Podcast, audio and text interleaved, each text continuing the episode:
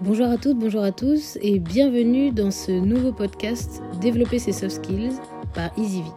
Le principe est simple. Dans ce podcast, on vous présente un soft skills par semaine et on vous décortique jour après jour. Qu'il s'agisse de communication, de résilience, de gestion de la certitude et tous les soft skills que vous voudrez développer. Et on vous donne à chaque fois des outils simples et ludiques pour les développer seul ou en famille. Je m'appelle Pauline et je suis la présidente de EasyV, qui est une start-up sociale qui développe et valorise les soft skills par l'expérience. Je vous retrouve très vite et bonne écoute.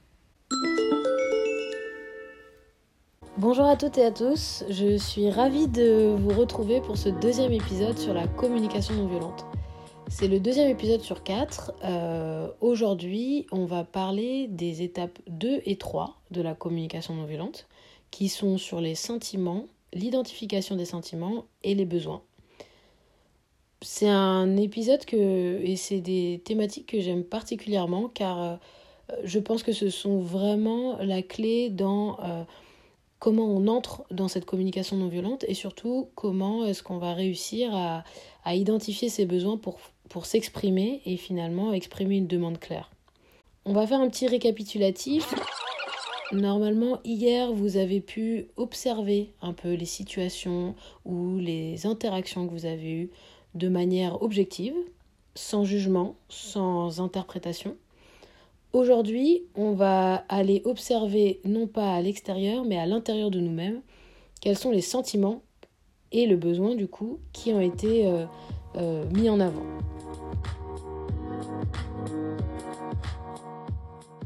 Un petit point sur l'émotion. L'émotion, c'est un, une réaction physiologique, donc c'est une réaction totalement naturelle à une stimulation extérieure. Le E, c'est pour extérieur et motion en anglais qui veut dire mouvement. Donc c'est un mouvement sortant.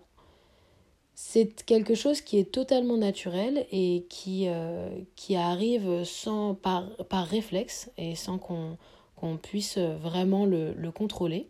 Ce qu'on peut contrôler par contre, c'est euh, qu'est-ce qu'on en fait de cette émotion? Les émotions provoquent des sentiments qui sont euh, de quatre grands types. Il y a quatre grandes familles euh, d'émotions. Il y a la peur, la colère, la tristesse et la joie. Ces quatre grandes familles euh, sont liées chacune à, des, nuances. effectivement, on peut avoir peur, on peut être effrayé, on peut avoir être paniqué, il y a plusieurs nuances qu'il est important de connaître. Euh, la colère, c'est pareil, on peut euh, euh, être en rage, on peut être frustré. On a vraiment différentes graduations et différentes nuances de sentiments. Et plus on va augmenter son vocabulaire, et plus on pourra repérer les sentiments et donc les besoins liés pour pouvoir les exprimer. Chaque sentiment est lié à un besoin. Donc tout à l'heure, je vous ai dit les quatre grandes familles d'émotions euh, qui sont liées à quatre grands besoins. La peur est liée au sentiment, euh, au besoin de sécurité, au besoin d'être rassuré. La colère est liée à un besoin de reconnaissance ou de respect. La tristesse est liée à un besoin d'être rassuré. Et la joie, c'est un besoin d'expression, de lien et de partage. Si on reprend l'exemple euh, qu'on a pris hier dans la situation où la cuisine était mal rangée, euh, vous vous souvenez, hier, euh, dans l'exemple, je disais, euh, je suis de mauvaise humeur, la cuisine est mal rangée, ça me met de mauvaise humeur, parce que j'ai besoin que la cuisine soit ordonnée. L'émotion qui est derrière, ça peut être assimilé à de la colère. donc quand on voit les différents niveaux de colère, on peut être agacé, ennuyé, contrarié, irrité. ça peut être aussi lié à de la tristesse. Moi, je suis affectée, peinée, accablé, c'est peut-être un peu fort, mais voilà, il y a différentes graduations. Et du coup, les besoins qui vont être liés à ce sentiment peuvent être le besoin d'être respecté, mais aussi celui d'être considéré ou estimé, si on pense à la colère. Quand on pense à la tristesse, c'est un besoin aussi d'harmonie, de paix. Et la question que je vous pose et qu'il faut se poser, c'est comment est-ce que ça se traduit pour moi? Est-ce que ça se traduit par effectivement, euh, euh, j'ai besoin que la cuisine soit ordonnée, j'ai un besoin de considération, de garder un espace propre et ordonné dans lequel on peut évoluer ensemble. Et ça, c'est à vous d'exprimer vraiment euh, comment se traduit le besoin chez vous. Parce qu'on ne peut pas partir du principe que l'autre personne va imaginer et donc penser à notre place et comprendre à notre place que notre besoin c'est celui-là, sinon on ne l'a pas exprimé.